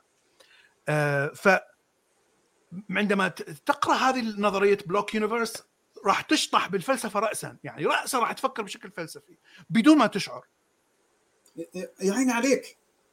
تفكر دون أن تشعر. نحن أنا حاسس بأنه يعني وشيء يصيبني بالحزن بأنه النقطة بقدر ما هي واضحة ما عم توصل بيناتنا. بأنه في شيء اسمه التفكير البشري. صح؟ هذا التفكير البشري هو نتاج تطور نحن متفقين. ولذلك هو ما شرط يتطابق مع الواقع بل الأصل بأنه طبيعي إنه ما يكون متوافق مع الواقع. وطبيعي يكون أيضا متوافق مع الواقع بس ولكن بشغلات الثابتة الآن هي كل ما ينفع بقائه. وبالتالي هذا الدماغ يرتكب حوالي 170 انحياز إدراكي. صحيح. بإدراك الكون بيرتكب. طيب في حال اجته معلومات متضادة والأهبل صدقها بنفس الوقت. بفكر بحوالي 11 طريقة تنافر معرفي. وكمان كلها خطأ. فهذا الدماغ مبني بطريقة وهو يفكر. هو يفكر هذا العقل يفكر. عدة تخصصات درست هذا التفكير.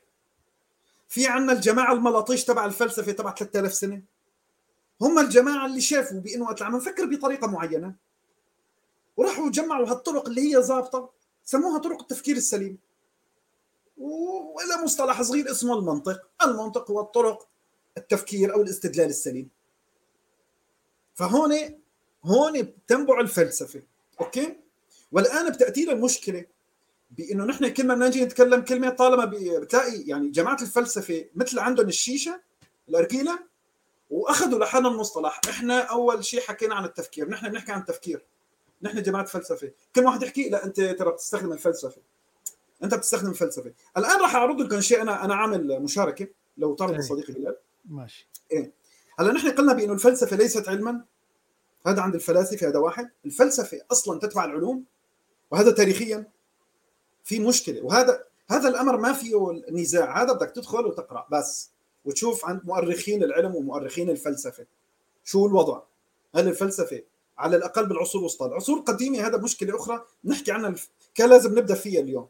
هي قضية يعني كمان وهم إنه الفلسفة أم العلوم أساسا. رح نحكي الآن أحد الأفكار اللي بيطرحوها عن أهمية الفلسفة. ولا زلنا في النقطة الأولى. إنه الفلسفة بتاخذ أهميتها من إنه بتزعم نفسها بإنه أنا بشتغل بنقاط مهمة. وهذا هي الغرابة. نحن من ساعدكم على طرح التساؤلات وطرح التصورات. لاحظوا. ويريد أن يقنعونا بأنه نحن لا نستطيع أن نفكر في الحياة ولا نفكر في العلوم بدون دراسة الفلسفة. وبعدين لما بنيجي بنروح على هالعلوم اللي هي ربما بالآلاف صارت التخصصات العلمية لا نجد أحد يتكلم في الفلسفة يا أصدقائي إلا جماعات في الفيزياء. فقط. لاحظوا من الذي يتكلم في فلسفة العلم؟ الفيزيائيين. طب وين الكيميائيين بالموضوع؟ وين جماعة التخسيس والكيتو؟ جماعة فرضيات نشأة الحياة جماعة فرضيات نشأة الحياة أساسا طعنوا المنطق وبالتالي خلينا هون نحن نجي لراس الخيط. أحد معالم اللي بتتمسك فيها الفلسفة أنه أنا مهمة لأنه أنا حكيت عن البديهيات العقلية وأنا أحكي عن الاستدلال. وهي هون المصيبة. هي هون المصيبة اللي حتى بالنتيجة أنا بقول لك أنا لا أنكر بأنه الفلسفة مش مفيدة بس مشان نفهم شو الوضع. نحن مضطرين للفلسفة الآن. ليش؟ لأنه تخيلوا نحن بعام بالقرن ال 21 وسايبين طرق الاستدلال للفلسفة. إنه الفلسفة هي تتكلم لنا بطرق الاستدلال وهذه مصيبة. ليش يا أستاذ شادي؟ تعالوا اقلكم الآن. خلينا نتكلم الآن عمليا. عندنا نحن كتب مفيدة مثالين سريعين يعني. لما كتاب مثلا سيكولوجيا الإنسان المقهور. لهذا حجازي مش عارف إيش اسمه. محمود حجازي عبد المعطي حجازي إلى آخره. هذا كتاب جيد. في عندك كتاب آخر مثل سيكولوجيا الجماهير عندك كتاب جوستاف لوب المؤمن الصادق هي كتب مفيدة. شو مشكلة هالكتب مشكلة هي الكتب بإنها بطريقة فلسفية. شلون يعني طريقة فلسفية؟ يعني عبارة عن إسقاطات ذهنية. يعني أنت لما بتقرأ لعبد المعطي حجازي أو بتقرأ مثلا جوستاف لوبون الجماهير تميل إلى مدري إيه؟ والإنسان المحبط بطبيعته يميل إلى مدري شو؟ فيفعل كذا. وهذه الجماهير لو حدثتها بشكل منطقي فأنت تعرض نفسك إلى رفض تلقائي من هذه الجماهير. جوستاف لوبون لاحظ أنه كلها عبارة عن جمل مرسلة عبارة عن إسقاطات ذهنية. بتمسك الكتاب من اوله لاخره ما بتلاقي ولا بحث. وهذا أمر غريب لأنه نحن الأدلة وعملية مطابقة الواقع صار في عليها صار في عليها يعني خلينا نقول أدبيات وكل مجال فيه ملاحظاته ليفرق ما بين الارتباط والسببية، إيمت بقدر بقول في سببية. فبالصحة بسبب تعقيد الجسم البشري لا نستطيع انه نقول لك آه، تاخذ أي شيء صحي غذائي دوائي بدون meta analysis أوف ليش هيك وضع الصحة؟ طب والفيزياء لا الفيزياء يكفي ورقة علمية بيولوجيا آه ورقه علميه تكفي بالبيولوجيا يكفي review article عادي. طب بالصحة ليش ما يجوز كل علم له أدبياته؟ أوكي؟ نعم. بس ولكن نحن بنستغرب بأنه في بعض الكتب وهي هون تفقد جزء كبير من قيمتها حتى يتم إثباتها لاحقا. مثل جوستاف لوبون أو عفوا آه إريك هوفر اللي أثبت كل كلامه في كتابه المؤمن الصادق هي أبحاث لاحقا. قام فيها سكوت أتران ودييغو جامبيتا كباحث ومؤرخ إيطالي وعالم اجتماع إيطالي. وسكوت اتران شخصية عظيمة يعني لابد نعرف نحكي عنها. فأثبتوا إنه كلامه كله صحيح رغم إنه لم يعرض أي أدلة. أوكي؟ ممتاز. طب وين مشكلتنا؟ خلينا نجي على التفكير التفكير البشري. نحن ايمت فكرتنا بتكون صحيحة؟ نحن ايمت إدراكنا بيكون صحيح؟ قضية التفكير يا صديقي وإدراكك للواقع هذا في عليه علوم كثير بتحكي فيها حتى على المستوى الإدراك الجزيئي. وأنت هون بوم أنت دخلت بموقع صعب جدا الإدراك الجزيئي. في الإدراك الخلوي الجزيئي. الخلية عندها إدراك؟ نعم عندها نوع ادراك حبيبي. بس أنت داخل هون بمستنقع شيلك رح تجي بقى عند الدماغ. ونحن بنقدر حتى نتحقق من هذا الإدراك الدماغي. أنا هذا اللي شايفه هل فعلا هو لونه برتقالي؟ مثلا هو ممكن يكون لونه أحمر أو اصفر عادي بقدر أتحقق. حتى لو في مشكلة بعيوني. شلون؟ إيه، بفحص طول الموجي منه. وببين إذا فعلا بنفس طول الموجي للون البرتقالي أو الأحمر. وببين إنه أنا عندي مشكلة بعيوني. عندي مشكلة بآلية الرؤية. أو بالتفسير حتى الدماغي لهذه الرؤية. أنا عندي آليات للتحقق. علوم التفكير في كثير علوم حكيت فيها. فخليني أجيكم الآن قبل ما إنه أنا أعرض لكم هذا الكتاب كثير مهم. أحد الانتقادات اللي توجهت لصاحب نظرية كثير مهمة بالذكاءات اللي هو جاردنر هوارد جاردنر هوارد جارنر إذا تقراوا نظرياته بالذكاءات المتعددة مهمة جدا وكثير حلوة وحتعجبكم بل إنه بصراحة عمليا يمكن استخدامها بقوة كناحيه عملية. بس شو مشكلته؟ بيقولوا بإنه هذه الذكاءات اللي طرحها هوارد جارتنر هي عبارة عن إسقاطات ذهنية. يعني شخص بارك وعم بيفرز وانطباعاته ورؤاه وفعلا فصل بهذه الطريقة. ولكن أول شغلة هذه إسقاطات ذاتية لا يمكن التحقق منها. وحكوا إنه فيها مغالطة منطقية على فكرة. آه، رقم ثلاثة بإنه لا يمكن أن يعطينا مسارات عصبية لهذه الذكاءات. لا يمكن أنه يعطينا هي شلون المسارات العصبية ضمن الذكاءات؟ لا يمكن. تخيلوا هذه كتب بتحكي عن الذكاءات ففورا تنتقد بهذه الطريقة. وين المسارات العصبية؟ وين الأدلة؟ بينما الفلاسفة الشاطرين جدا عم بيحكوا عن طرق التفكير والاستدلال. ولكن مين حكى عنها؟ أرسطو. شو هي الطرق التجريبية؟ خليني الآن أعرض لكم بشكل سريع. هذا كتاب لازم نعمل عنه حلقة لأنه أنتم وقت عمال بتحكوا عن التفكير البشري مو الفلسفة. بتعلمنا كيف نفكر؟ لما بتحكي عن التفكير أنت تتحدث عن إدوارد دي بونو. ممكن واحد يقول لي لا آه شريك من زمان ترى عملنا دانيال كانمان. دانيال كانمان مختص بعملية اتخاذ القرارات. وما طرحه في التفكير البطيء ولا هذا شيء قديم. التفكير البطيء هذا مش هو اللي طالع قبله بعقود مش جديد يعني. هو مختص بعملية الدماغ أثناء اتخاذ القرارات. أما القوي في عملية الذكاءات عملية دراسة الذكاء هو إدوارد دي بونو العالم الإيطالي على ما أظن هو إيطالي ويمكن توفي من فترة حتى قصيرة يعني ممكن تقرأوا عنه. عنده كتاب هذا أهم كتبه على الإطلاق ويعتبر من أهم الكتب تحكي عن التفكير. أنا الآن شوفوا شلون درس. عمل تجربة اسمها تجربة الأسطوانة السوداء. في مقدمات للكتاب علاقة التجربة بالتفكير. ليش انعملت التجربة بهذه الطريقة؟ يا سلام. طيب أوكي. خلص بطلت أحدد شيء. الكمبيوتر زعل. طيب لاحظوا شلون حاطط يعني إنه أنا علقته كبست بالفارة يعني.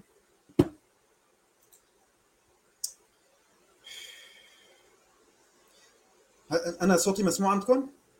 مسموع بس الظاهر الميموري قو... كبيره تبع لا لا الكتاب كثير صغير. طيب أنا ما راح أحاول مرة أضغط شيء. طيب لاحظوا شلون الآن عم بيضع شو سبب تصميم التجربة بهذه الطريقة. الآن إدوارد دي بونو عم بيحاول يشرح شيء اسمه التفكير عمليا. بيطالع 11 طريقة من أنماط التفكير التي يفكر فيها البشر. التجربة قال هي تجربة بسيطة. ليش؟ أول شغلة لازم ما نعطي معلومات كافية. ليس هناك فرصة لجمع البيانات. لا يمكن اللجوء للتجربة والخطا ليس هناك وسيلة لمعرفة صحة أو خطأ الفكرة. لم يحدد المدري إيش. بلا بلا بلا بلا بلا بلا, بلا. إلى آخره. اقرأوا الكتاب وحتستمتعوا. تشوفوا ليش تم وضع التجربة بهالطريقة. وشلون بتنفرز طرق التفكير البشري. وعلى أي أساس؟ بعدين بيقول لكم يوجد خمس طرق للتفكير الخاطئ. أربع طرق للتفكير الصحيح. أسلوب الفو أو الضحكة أو التفكير الياباني. وبعدين في عندكم الأبيض اسود لا نعم.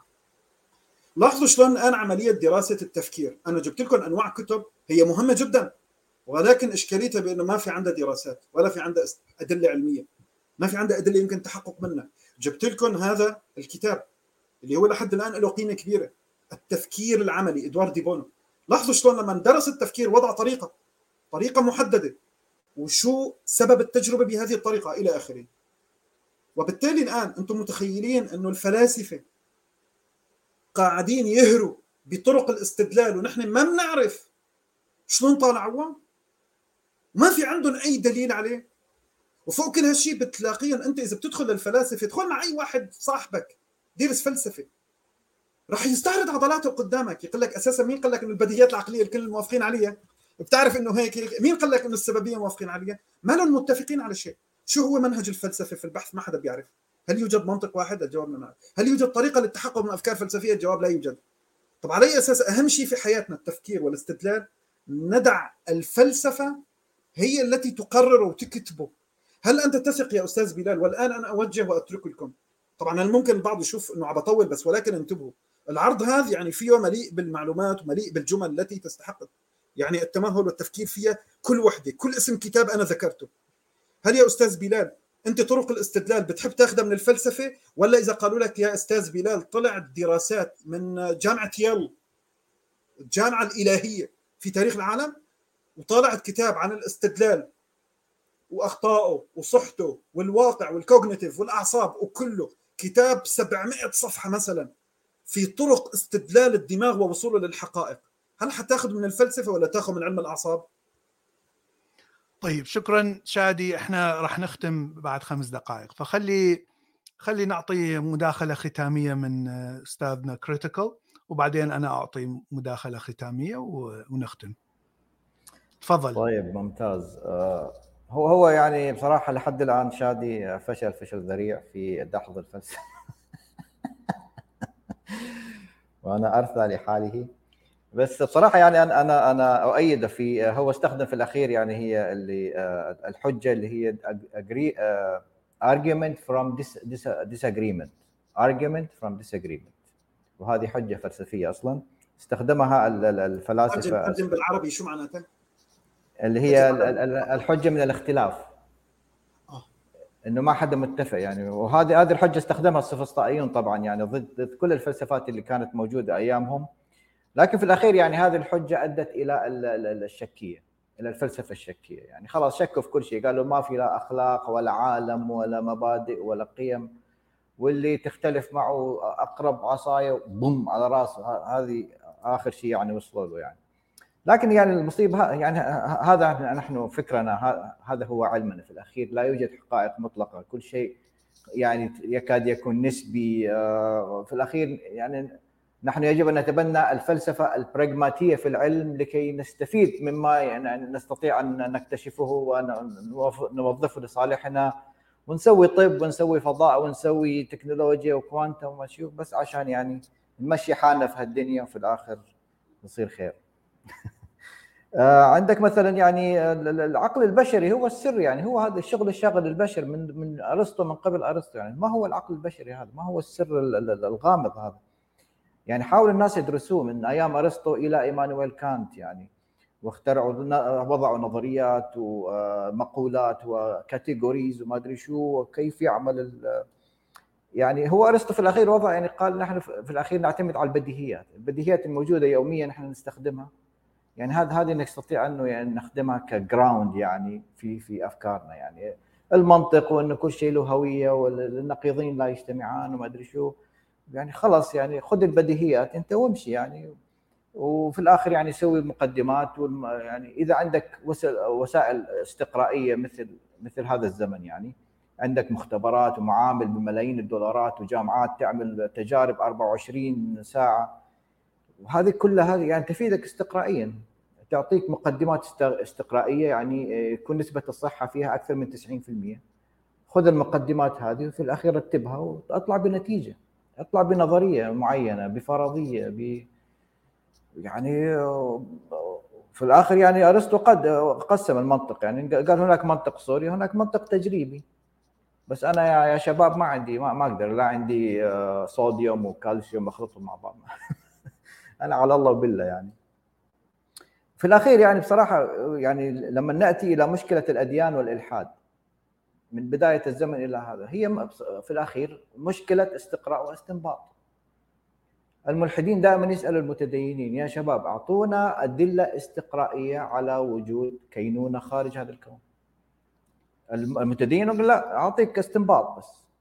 ما أدري شو العالم اذا العالم قديم اذا هناك قديم. اذا العالم حادث اذا في واحد سواه. فالملحد ما يقتنع يقول يا أخي أنا بدي أدلة استقرائية أعطيني دليل أنا حواس عندي حواس. أنا مخلوق عندي حواس عين وإذن أعطيني أدلة ضمن هذا الرينج يعني. لا لا تدخلني في متاهات وما أدري شو ضرورات عقلية ضرورات غير عقلية. ففي الأخير يعني مشكلة الأديان والإلحاد أنا أعتبرها مشكلة استقراء واستنباط يعني في الأخير. وهذا كله عبارة عن فلسفة في فلسفة. كان حوار جميل جدا وأنا أشكر أستاذ بلال وشادي على هذا الوقت. ويا ريت يعني لو كانت في حلقات جاية راح يكون شيء ممتع. وأنا كمان طيب. أشكركم كانت حلقة مليئة بالمغالطات كانت طبعا شكرا يا عزيزنا كريتيكال آخر مد... يعني آخر آه، مقولة. آه، كما ذكر شادي أن عقل الإنسان تطور حتى يكون صورة للعالم. نحن لا نستطيع أن نمنع هذا هذا شيء غريزي موجود بالدي ان اي دائما أنت تؤلف صورة معينة سواء كانت خطأ أو صح. الصورة هذه تتعدل وتتغير حسب المعطيات الحسية حسب ما تشاهده حسب ما تقرأه حسب ما تسمعه من الآخرين. لكنك آه، آه، لكن طبعا هذه الطريقة هي هي فقط طريقة حسية وليست مبنية على يعني تجربة وعلى استقراء مثل ما ذكر الأخ كريتيكال فكرة الطريقة العلمية أتت من الفلسفة لأنها شيء ينبع من نوع من المنطق. حتى أخلق هذه الصورة وأخلقها بطريقة أقرب إلى الواقع هذه هذه الفكرة أتت من الفلسفة.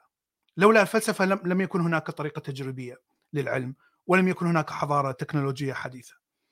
فإذا الفلسفه دورها كان أساسي بالبداية. الآن دور دور الفلسفة لم يتغير. يعني فقط الإبستمولوجي تغير وانتقل إلى العلم. الفلسفة تحاول أن تفسر معطيات العلمية تحاول أن تفسر المعارف التي تأتي من العلم. لأن مثل ما ذكرت شادي الإنسان مجبر على وضع هذه الصورة ومجبر على التفكير بالطريقة الخاطئة التي تطورت من ملايين السنين. فحتى يعني أضع هذه الطريقة الخاطئة العشوائية بالتفكير اللي تعتمد فقط على recognizing patterns. يعني أنت فقط تشوف باترن تشوف أشياء معينة وراسا تؤلف قصة من دماغك. فحتى لا تقع بهذا الخطأ وتؤلف قصة مثل مثل ما تفعله الأديان لكن تحاول أن تؤلف فكرة منطقية تعتمد على استنتاج تعتمد على الاستقراء تعتمد على الاستدلال تعتمد هنا أنت تستعمل الفلسفة. حتى تستعمل الفلسفة بشكل صحيح يجب أن تعرف يجب أن تقرأ تدرس الفلسفة. فإذا لما مثلا دانيال دينت آه، جاء بفرضيه آه، أو افتراضية أو حتى نظرية تفسر الوعي عند الإنسان يعني هو لم لم يعني يشطح ويقول آه، جاء زوس وجاء محمد وجاء الله وجاء المسيح وجاء كذا وصنعونا لم يأتي بقصص يعني أتى بفكرة منطقية تعتمد على المعطيات العلمية، تعتمد على المعرفة التي أتت من علم الأعصاب وعلم الكذا. فمثل اللي قلته أن علم الأعصاب يعطيك مثلا ما هي طريقة التفكير الإنساني. دانت اعتمد على هذا الشيء. دانت أيضا اعتمد على نظريه التطور بشكل أساسي في تفسير نظريته. لكن نظريته فلسفية بحتة وليس فيها أي طبعا إثبات تجريبي لحد الآن. آه، هذا لا يعني أن آه، كلامه غير مفيد هذا لا يعني أن الأفكار الفلسفية غير مفيدة لأنك مثل ما قلت أنا أنت تخرج تخرج بعيدا عن التجربة العلمية الرجد المتح يعني يجب أن أن تتبع خطوات وتحاول أن أن تنظر من من من فكر من نظرة غريبة جدا وتربط أفكار من عدة معارف علمية تربطها من البيولوجيا والكيمستري وكذا والكيمياء والفيزياء. تحاول أن تخلق تصنع نظرية كبيرة أو فكرة كبيرة. قد تكون خاطئة وقد تكون صحيحة لكنها نظرة غريبة جديدة.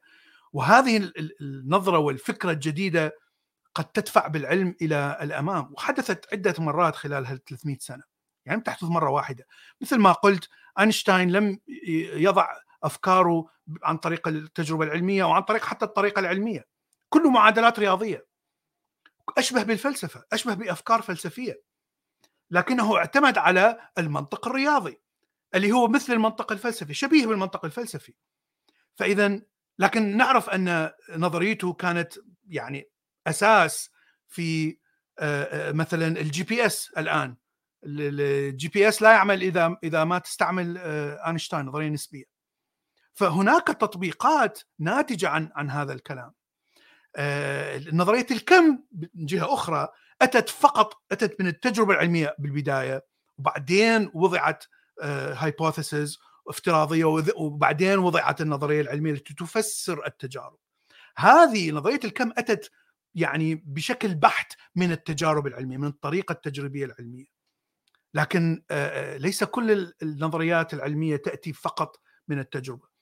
فأعتقد أن العلم والفلسفة مهمين الاثنين مهمين. العلم مهم حتى نأخذ المعرفة.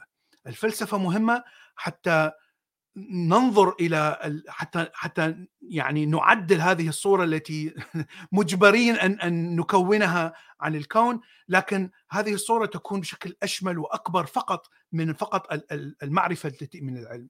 لأنه هذه الصورة قد تكون يعني قد تدفع بالعلم بالمستقبل. إلى الأمام يعني للأسف أنا حاحكي تحت الهواء بس في سؤال بدي اقوله فوق الهواء. يعني أنا لو عملت meta analysis عن فائدة فيتامين E للجلد هل هذه النتائج أفسرها بالفلسفة؟ يعني أنا احتاج الفلسفه لتفسرها؟ ولا بالعلم؟ لا هذا الكلام أنت تتكلم بمنظور فقط آه، بالمعرفة العلمية، أنت لا تتكلم بمنظور خارج عن عن المعرفة العلمية.